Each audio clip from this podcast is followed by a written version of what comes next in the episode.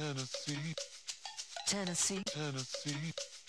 Tennessee. Lord, I really. Today I'm going to be talking to Casada Challenger, my hero, Brad Fiscus. We are tnholler.com. We're also at the TN Holler on Twitter and Facebook. Share our stuff, amplify it. We're only as good as you help us be. We survive on small dollar donations. So if you have a few bucks, give it to Brad. But if you have a few bucks after that, give it to the Holler. A few bucks a month goes a long way. All right, let's bring in my friend Brad here. Brad, how are you, sir? I'm good. Hey, Justin, how are you? First of all, thank you for jumping into this race. I think I speak for people on both sides of the aisle when I say that somebody needs to take on Glen Casada. I'm going to go ahead and assume that he's going to run again because the man loves him some him, and uh, I just don't see him deciding not to do that. You know, I know you a little bit, but can you tell us a little bit about yourself and uh, and your background here, and then and then we'll get into why you jumped in. Yeah, well, I am a resident of Franklin, Tennessee. I've been a, been here since 1998, 97. We moved to Tennessee, and uh, my wife and I have been married for 29 years. She's a physician, um, very involved in uh, Tennessee health um, in all areas, not just uh, in her job uh, as a physician and as a uh, in, uh, an advocate for public health. Um, but then also we have two children. Uh, one just graduated and going to UT Chattanooga to become an elementary school teacher, and one is still finishing out high school. And uh, so I was a public school teacher uh, right out of college after graduating from Indiana University, uh, go Hoosiers, and uh, taught for 13 years both in Indiana and in Nashville uh, at Overton High School. And um, and so then my da- my wife was pregnant with our daughter, and I felt like uh, my travel was as a coach. I was a wrestling coach and a football coach and a student council sponsor, doing a lot of different things. That my travel uh, that was involved in that was uh, potentially going to prohibit me from having quality time as a dad. And so we were at a place where we could do it. So I um, quit my job to be a stay-at-home dad, and uh, and that was in 2001. And then Mary was born, and then a couple years a couple years later, our son Collins was born and uh, I think it was the best decision I made. You know, I had when I when you're in college and you're trying to path, you know, lay out your career path, and uh, that was as a teacher and a coach. You know, you, you wanted to win championships and teachers of the year awards and things like that, and and I was very blessed to do those things. I had I, I was nominated for as a finalist for Indiana Teacher of the Year, um, and I was a I won Teacher of the Year several times in my school system. Um, but I think the greatest choice I made was doing that to be a stay-at-home dad. And so, and then I went into ministry in 2005, and that was has been a blessing. Um, and and so I've been in my position now, director of Next Gen Discipleship since 2009, and um, so uh, so that's sort of where who I am at, up to this point. Um, you want me to go into why? Yeah, well, so um, I think that's a that's some good background there. I, I, wanted to ask about, you know, you said you decided to stay at home. So that was that the Mr. Mom scenario where you were like yeah. running around with diapers and the bag and all that? Yeah, I was. I was uh, for the first few months. She she was born in August, and so I quit teaching in May.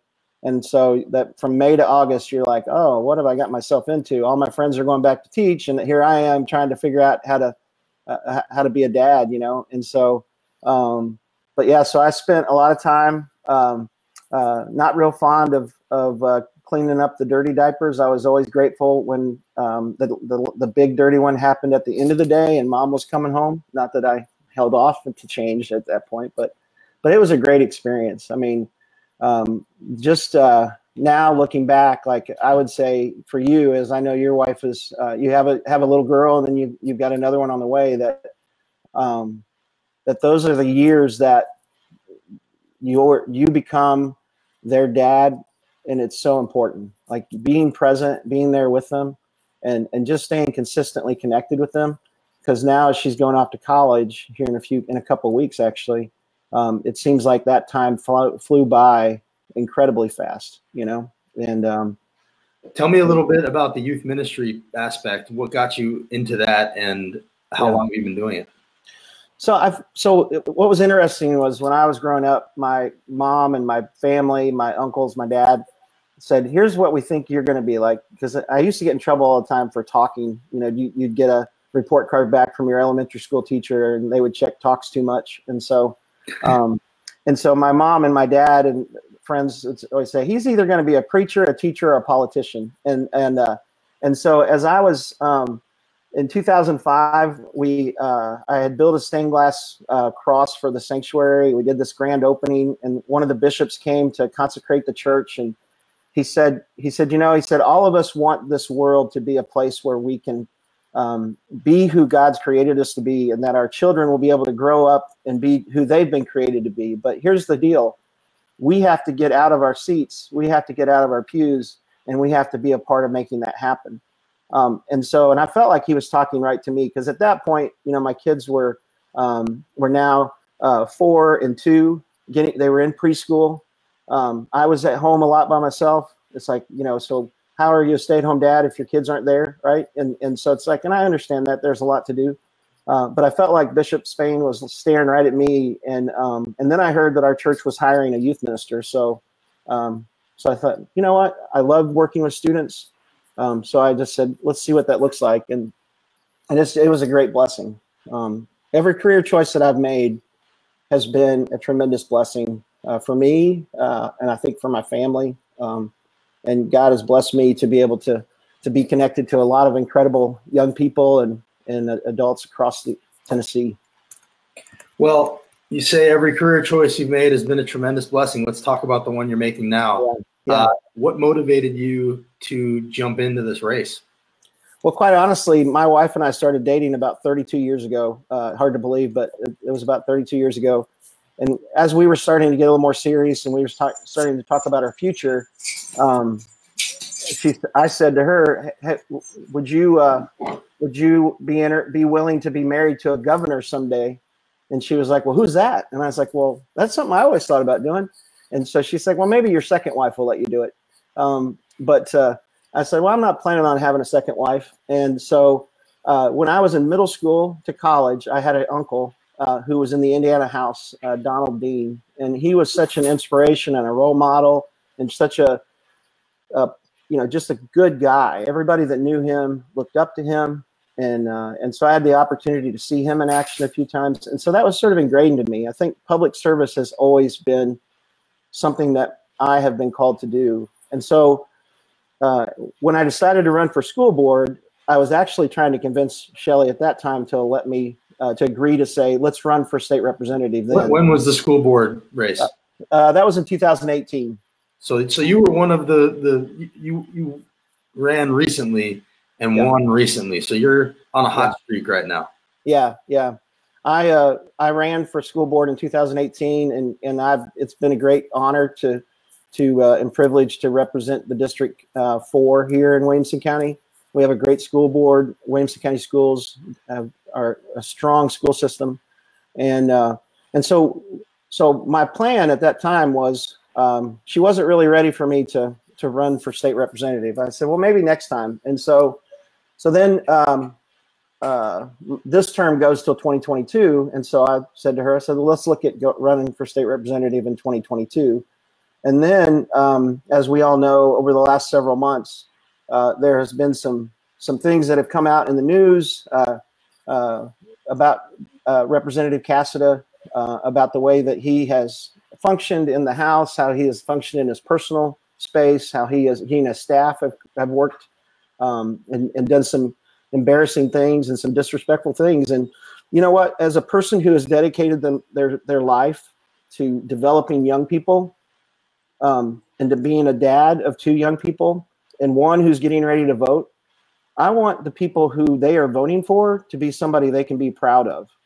Um, and and so I really think that uh, as this has all come together, as I've prayed about it, as I've ta- thought through it, as I've talked to friends, that that's the piece that keeps driving me forward.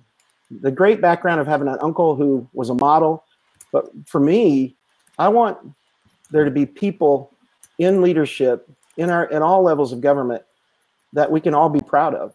That that we can all know and look at them and say, well, that, that person's of integrity. That person is somebody that we can trust. Um, and so I think that's where I'm at right now. I mean, I think there's a lot of other things that I hope to do um, but one is want to make sure that we bring integrity back to District 63 here in Williamson County. Well, in case anybody's been in a coma for the last few months, let me just rattle off a few of the things the guy that you're jumping in against has done. First of all, he promoted a guy who was admitted on tape to child sex abuse to head of an education subcommittee. He lied. He abided racism. He participated in sexism. He um, overlooked cocaine snorting in the office by his chief of staff. And he made the big mistake of calling Phil Williams a liar. So this is a guy who has now had to resign his speakership in shame and will be stepping down, I believe, actually today. And then August 23rd, Cameron Sexton will be the new speaker. Now, let's talk a little bit about some policy stuff. But first, I want to ask you you've clearly made a decision here mm-hmm. to run as an independent, not as a Republican and not as a Democrat. Can right. you go into a little bit about why you made that decision? Uh, because that's who I am. My entire uh, public life, you know, beyond college, um, when I've been serving as a teacher, um, as a minister, as a coach, has to be uh, a person who relates to everyone. Uh, as a school board member, it's a nonpartisan position, and I felt like uh, when I was campaigning and people would ask me, "Are you a Republican or a Democrat?" My response would be, "Yes, I am both of those." because I am for your child, for your grandchild, for your community to have the best educational system uh, that that we can offer. And so I am for the people. I'm I'm not. I don't like those labels of are are you a Republican? Are you a Democrat? And I know that those are out there, and I know that we have a predominant two party system in our country and in our state. Um, but I'll tell you one thing that that I've come to find out uh, doing some research as I've been working uh, to prepare for this campaign that 40% of Americans identify themselves as independent. They might lean some towards the Republican side or some towards the Democrat side, but they identify themselves as an independent first. And so, as I've voted in general elections, uh, and as and I've voted in other elections, um, I've been less concerned about party platforms and more concerned about the people that I'm voting for. Are they people of integrity? Are they people who are going to listen um, to their constituents that voted them in? Are they going to truly represent everyone, even the ones that didn't vote for them? And so that's what I've tried to commit to as a school board member, um, and that's who I am as an independent. So I respect that. You know, on some level, I consider myself independent also, even though I ran as a Democrat. When I would meet people, I think a lot of people do identify that way. I think you're absolutely right about that, especially young people they mm-hmm. have a particular aversion to labels, which I totally understand. Uh, just to ask about a few of the things that we've seen this session. Uh, one thing that comes to mind simply because there's a report about it last night again. Uh, this voucher legislation, I think you were outspoken against it. Um, just as a summary, basically, this was uh, legislation that privatizes public school dollars, and it's something that Governor Lee has been a champion of and it ended up being a bill that only affects Democrat led districts. All the Republicans throughout the entire state had their district removed from the bill, which yeah. goes to show you how much they actually believe in this thing.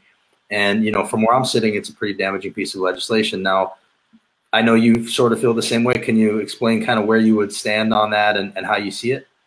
Oh, definitely. I, I was a loud opponent of vouchers. Um, uh, there are multiple times that I've writ, written op-eds for the Tennessean, and I spoke down at the uh, Capitol building on the steps of the Capitol with different rallies and so on. And here's why. So the state that I grew up in, um, when Bill or when uh, Mike Pence uh, was governor, I think in 2011, they passed the voucher legislation. Same kind of process, saying, "Oh, it's only going to be for those that are low income and low performing schools area." We're going to just do it as a, a small uh, test market group of people, uh, kids, and so on. Uh, it's going to be a set amount of money uh, that's that's equal to about the same amount that we're giving now, seventy three hundred dollars, and we're going to limit it uh, over this time frame. Now, six seven years later, that's expanded to thirty thousand students, and the majority of that thirty thousand are kids who who aren't from low income families and we're not from low or performing school areas. So these Um, are kids that basically just took the money because it was there, didn't need it, Right. and the program, which they call the pilot program, has grown exponentially, which is exactly what all of the people who are against this bill say is going to happen here. And this happened in the state where you're from. Right, right. And it it it happened, and it and I, I'd have to go back and look at my notes, but ex, it has grown exponentially uh, since it was installed. And and the problem is that the the kids who are receiving the voucher, the families, they already had access to be able to go to the private schools that they were going to. The other issue, even as a minister, people say, well, how can you be a minister and not want kids to be able to have access to go to Christian schools or, or religious schools? Um, I, I strongly believe in the separation of church and state. That that my dollars um, should be able to go towards um, uh, the public education, the public systems that it's set up for. I don't expect an, an um, uh, someone if they make the choice, or if I even made the choice to send my children to a private school, that I would expect everyone else um, to to provide their tax dollars to pay for my child to go to a private school. And the the other part of it is um, is that the areas that they've targeted, uh, and in Indiana. So the the other thing that they said in Indiana, going back, was that um, that it's going to help these poor, low income families. And what they were actually saying was it was going to help. You know, they didn't want to come out and say it, but they were trying to say, well, we're going to help the minority students. Well, what they found is is that um, in Indiana, uh, very few minority students were able to take those vouchers. Um, very few low income families were able to take those vouchers. Right. Because it's not like they are just this close to being able to go to these private schools. First of all, a lot of them don't have transportation to get there. A lot of them don't have the grades to get there. They don't take special needs kids. They don't take special ed kids. There's no accountability. The list goes on and on. And also, by the way, there's no actual evidence that vouchers lead to better results for the kids or for the schools. So, you know, I always go, and I'm sorry, I'm I'm I'm a little passionate about this thing, Yeah. but the thing that I always remember, you know, and and Betsy DeVos is the driving force behind this, Secretary of Education, and she has said on tape that her goal with her education agenda is to advance God's kingdom. Now, I'm not against people of faith. I go to temple. I know you are one also. I think Mhm. people should be able to practice, but for public school dollars to be steered towards private religious educations for the purpose of advancing God's kingdom is a problematic thing. And, you know, it seems like there's a hidden agenda here. So, you know, I appreciate that you took that stance and that you've been you've been loud about it. And it seems like if and when you do get there, it'll probably still be an issue. Oh, it, it'll definitely be an issue. And here's my concern that that is happening right now with Governor Lee wanting to advance the timeline. Uh, I'm I'm a part of a group called Pastors for Tennessee Children, which is part of a larger group group called Pastors for Children, started in Texas to also uh, push back against voucher movement. But our our uh, pastor network is ecumenical of all denominations of all backgrounds. Uh, it is predominantly Christian, but we are reaching out to expand our network beyond those faith um, areas. But our purpose, our desire, is to um, is to uh, make sure that all children have access to public to education. All children, regardless of who they are, uh, regardless of what they believe, uh, regardless of what religion they practice, that all children should have that. And so, what this voucher system does is it creates segregation even more. Um, it creates segregation based on ethnicity, it, on on That's um, right. on That's right. social social economic ability, uh, on the ability to to to have access to quality education. Because let me tell you, what's what's alarming is is that there are pop up private schools happening right now across the state for the sole purpose of being able to take this voucher money, That's right. um, uh, and and that's wrong. That's right. The voucher vultures have already started coming here. Charles Uffelman uh, says it's about advancing greed, and he's right about that. And I'm glad you brought up the segregation because the history of vouchers shows that they started as a way for white families to avoid having their kids go to school with black families after segregation. That's where the root of this whole thing happened. So um, that's a really important point to make. And then I think, as a bigger point, bringing up segregation, what we've seen with all of this stuff sorry, that's my dog. What we've seen with all of this stuff is that the more segregated things get, the worse things get for the people at the bottom. So The, Yeah. the school systems throughout the world, what we've seen is that the school systems that don't separate their students, where you have wealthy kids going to school with poor kids, everybody gets lifted up. Where the parents have resources, the more we separate kids through charter schools, through vouchers, the more the bottom drops out. And Mhm. so that's why I think instead of looking at, say, vouchers for a place like Memphis, we should look at the way districting happens. One of the biggest things that I've noticed, and this comes from having run for Congress and having the city Clarksville in my district, Clarksville is the fifth biggest city in Tennessee. The top four cities all have failing schools. Clarksville has none. And the way that Clarksville draws their schools is very inclusive. They don't exclude kids from schools. You have kids from better neighborhoods going to school with kids from Lincoln homes. So mm-hmm. I would, and and I've found that even voucher proponents actually believe that districting plays a part in this. Even a guy like John DeBerry, who I talked to at length, says that yes, districting is something we should look at. So I'm glad you bring up the segregation and separation, and I hope that when you get there, that'll be something that you look at. No, definitely. I think districting, how it's laid out, definitely has an influence. I mean, I think that what what I heard from our um, legislators, and and it was dis- disappointing that um, uh, in Williamson County that we had uh, one out of the four. Um, uh, so we have um, Brandon Ogles in 61, Sam Whitson in 65, uh, Glen Casada 63, and then Jack Johnson uh, as our senator and Sam was the only one that voted against it. He was the only one that listened to the people in his district that said that vouchers are not good for public education. hmm Um, and um, and so uh, Senator Johnson uh, sponsored it uh, as the as the majority leader. Uh, got Casada as the speaker. He was one of the sponsors, and then pulled himself back out of it uh, uh, and allowed somebody else to sponsor it.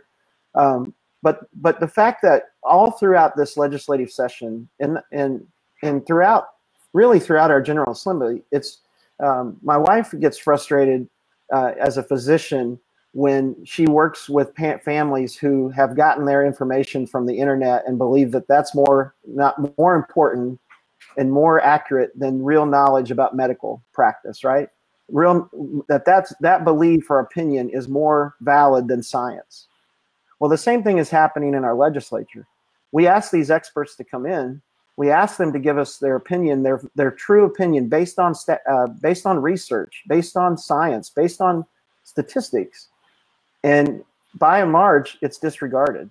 Absolutely. You mentioned Senator Johnson. Uh, I was at a town hall where Jack Johnson said he's a thousand percent for vouchers, and then in the next breath reassured everybody in that room that don't worry, they won't come to Williamson County, which I thought was the height of hypocrisy. He also said, "Shame on you" to the Franklin Special School District School Board for not wanting to support minority kids. That school board is fifty percent black. Yes. So the guy has put his foot in his mouth over and over again, and the hypocrisy on display is is stark. And as Chad, our friend Chaz Elfelman said, it's about advancing greed, which is absolutely right. If anybody else has anything they want to say or ask Brad, you can comment in the comment section. I know a lot of people usually watch this after the fact, and he, I'm sure, will make himself available if you have any questions. Also, and you can donate to him at fiscusfortn.com. Uh, Brad, I wanted to ask you real quick a couple of other things. I don't want to keep you forever, but um, the one thing that's sort of near and dear to my heart is getting rid of the pedophile in the legislature. Mhm. Do you have any thoughts, or, or the alleged pedophile, I guess, that be admitted, apologized? Do you have any thoughts on whether or not we should expel Representative David Byrd, who the guy that you are running to replace, instead of expelling, actually promoted to chair of an ed- education subcommittee? All right. So, you know, I, I was a public school teacher. Uh, unfortunately, I uh, worked with some people who were suspected of uh, of misconduct with students. Uh, I now, in my role with the Tennessee Conference, am the um, the director or and policy director and trainer uh, for clergy misconduct, um, sexual misconduct. Um, um, boundaries and sexual ethics. I, t- I, I write the policy and I train pastors, lay people on that. So for us to say that this this um, uh, Representative Byrd, um, who has um, legitimate accusations against him, is still in a place of leadership, again brings embarrassment and and a lack of um, trust. I believe. I mean, how, how can we allow our leaders who are supposed to be held to a higher standard, who um, by their very um, movement into leadership and state level government, how how can we not hold them to that standard? Um, uh, and so he has admitted on tape. We've heard the tapes, right? Um, and and some would say, well, why did it take so long for those women to come forward? Well, I can tell you from my research of preparing to train people on sexual abuse and sexual misconduct that the trauma that is there um, is something that that abused victim wants to bury. They want to bury it. They don't want it. They they want to try to forget about it. And unless somebody believes them at the very beginning, um, they will continue to bury it until they become strong enough or something decide they decide that that someone has given them the courage enough to come forward. Um, and what so, do you say to people who say, "Well, his district reelected him"?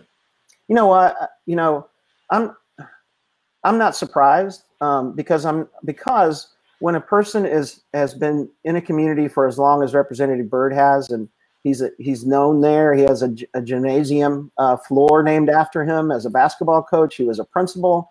Um, he's somebody that you would think we don't want. Um, we wouldn't want this to happen. We don't believe it's happened. Um, and also, um, uh, he he has he's probably ran unopposed um, as often as we have seen here in our county. And so, but if if they're not going to if they're going to leave it up to the voters, if they're not going to do their due diligence, the governor is not going to uh, say, "Hey, uh, Representative Byrd, it's time for you to leave." Um, then there needs to be a full investigation. I mean, everybody thought Bill Cosby was a great guy, right? I mean, we all watched the Cosby Family. We all uh, ate uh, pudding pops or what you know. We we all thought he was a great guy, and then they they were able to actually investigate. And so I'm for uh, the statute of limitations that that prevent child abuse victims from coming forward later in life. Um, I'm for those to be reviewed. Uh, I think that that is wrong. I think that any abuse of a child, any abuse of a, of a person, whether it's a child, an adult, of either gender, of any um, orientation, is wrong. And, it, and everyone deserves to have that investigated and have justice take place. They literally just this week signed a bill. The governor signed a bill saying that uh, the statute of limitations, I think, extends to 30 years, or they either extended it or erased it for certain crimes, which is an amazing thing if you think about it. That they are passing legislation to kind of do away with the statute of limita- limitations. At the same time, they're refusing to call on Rep. Byrd, who has admitted this on tape, Mhm. to step down.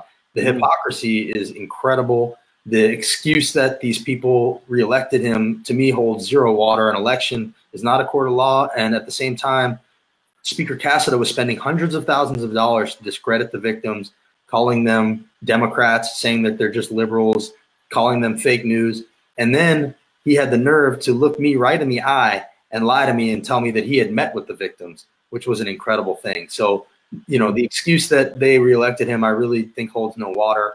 We've now heard that Governor Lee has asked him not to run again, which to me is even more incredible because if you actually think that this guy did this thing, instead of calling on him to resign now, you're saying, yeah, go ahead and serve your term for two years and then just don't run again. It's such a blatant abdication of his duty. It's neglectful, it's weak and soft. And so I'm encouraged to hear you Yeah. calling for an investigation and for him to be expelled. And, you know, I hope you get in there. Well, well, look, if we haven't learned anything, we we've learned so much over the last several uh, years and months, um, and and I'm so um, uh, it, it, it was shocking, right? The Me Too movement, how and it was such a great um, a great movement. And my daughter um, is I love her to death, and I would do anything for her. And and you better believe that um, that I'm going to make sure she knows how to protect herself and that she knows what abuse looks like and, and so on.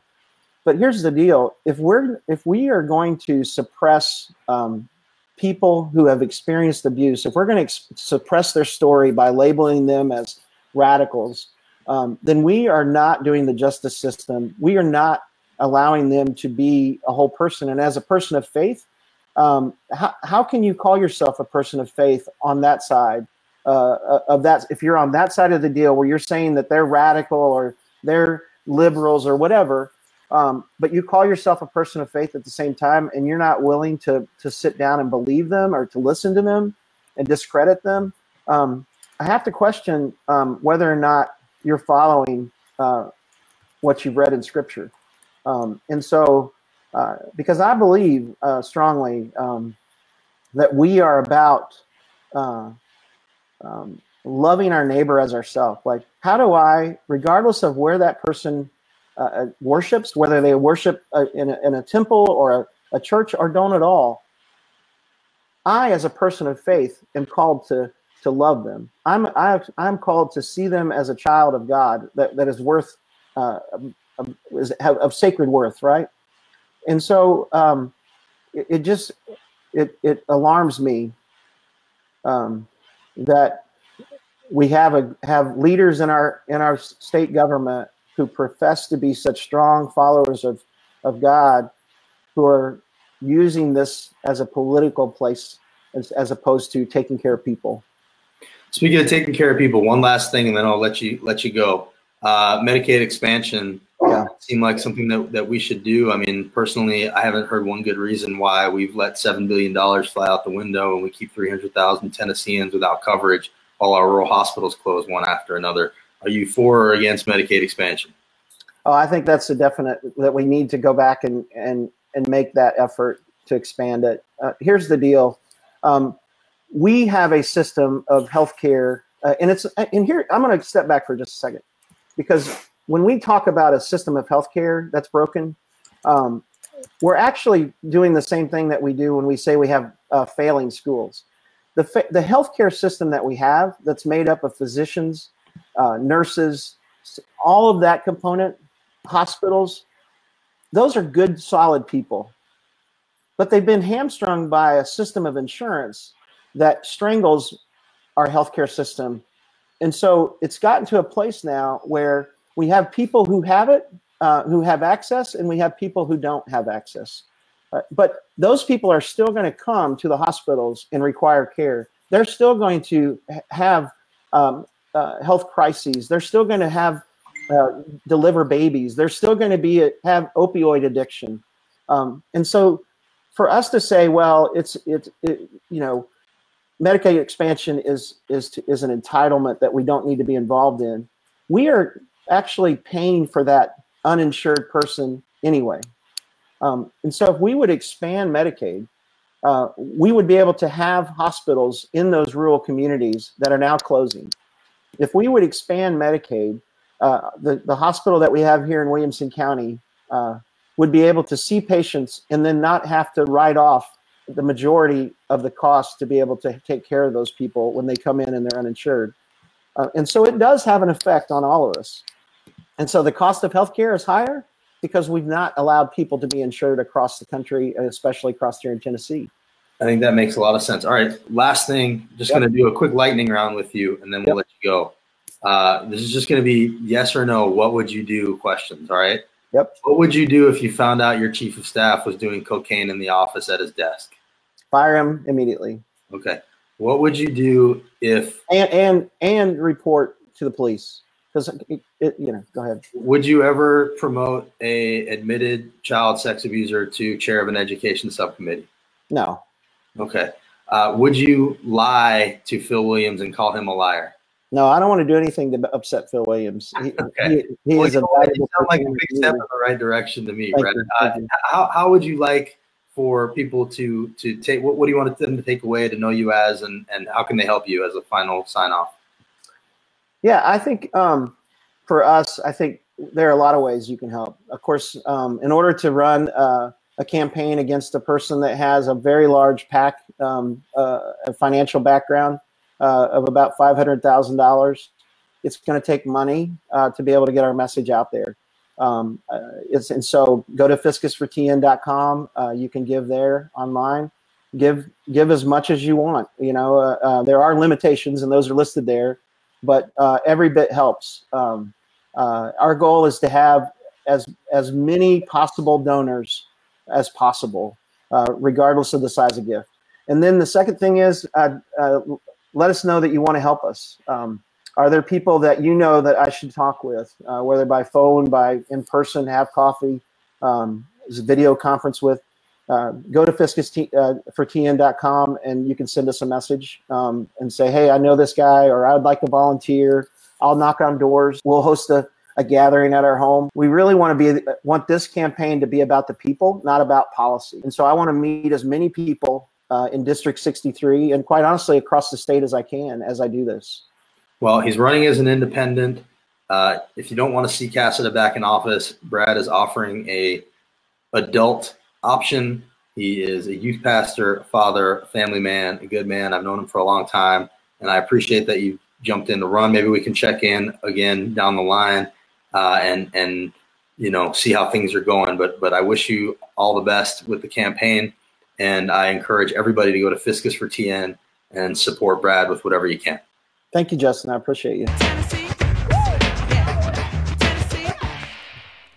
To Tennessee.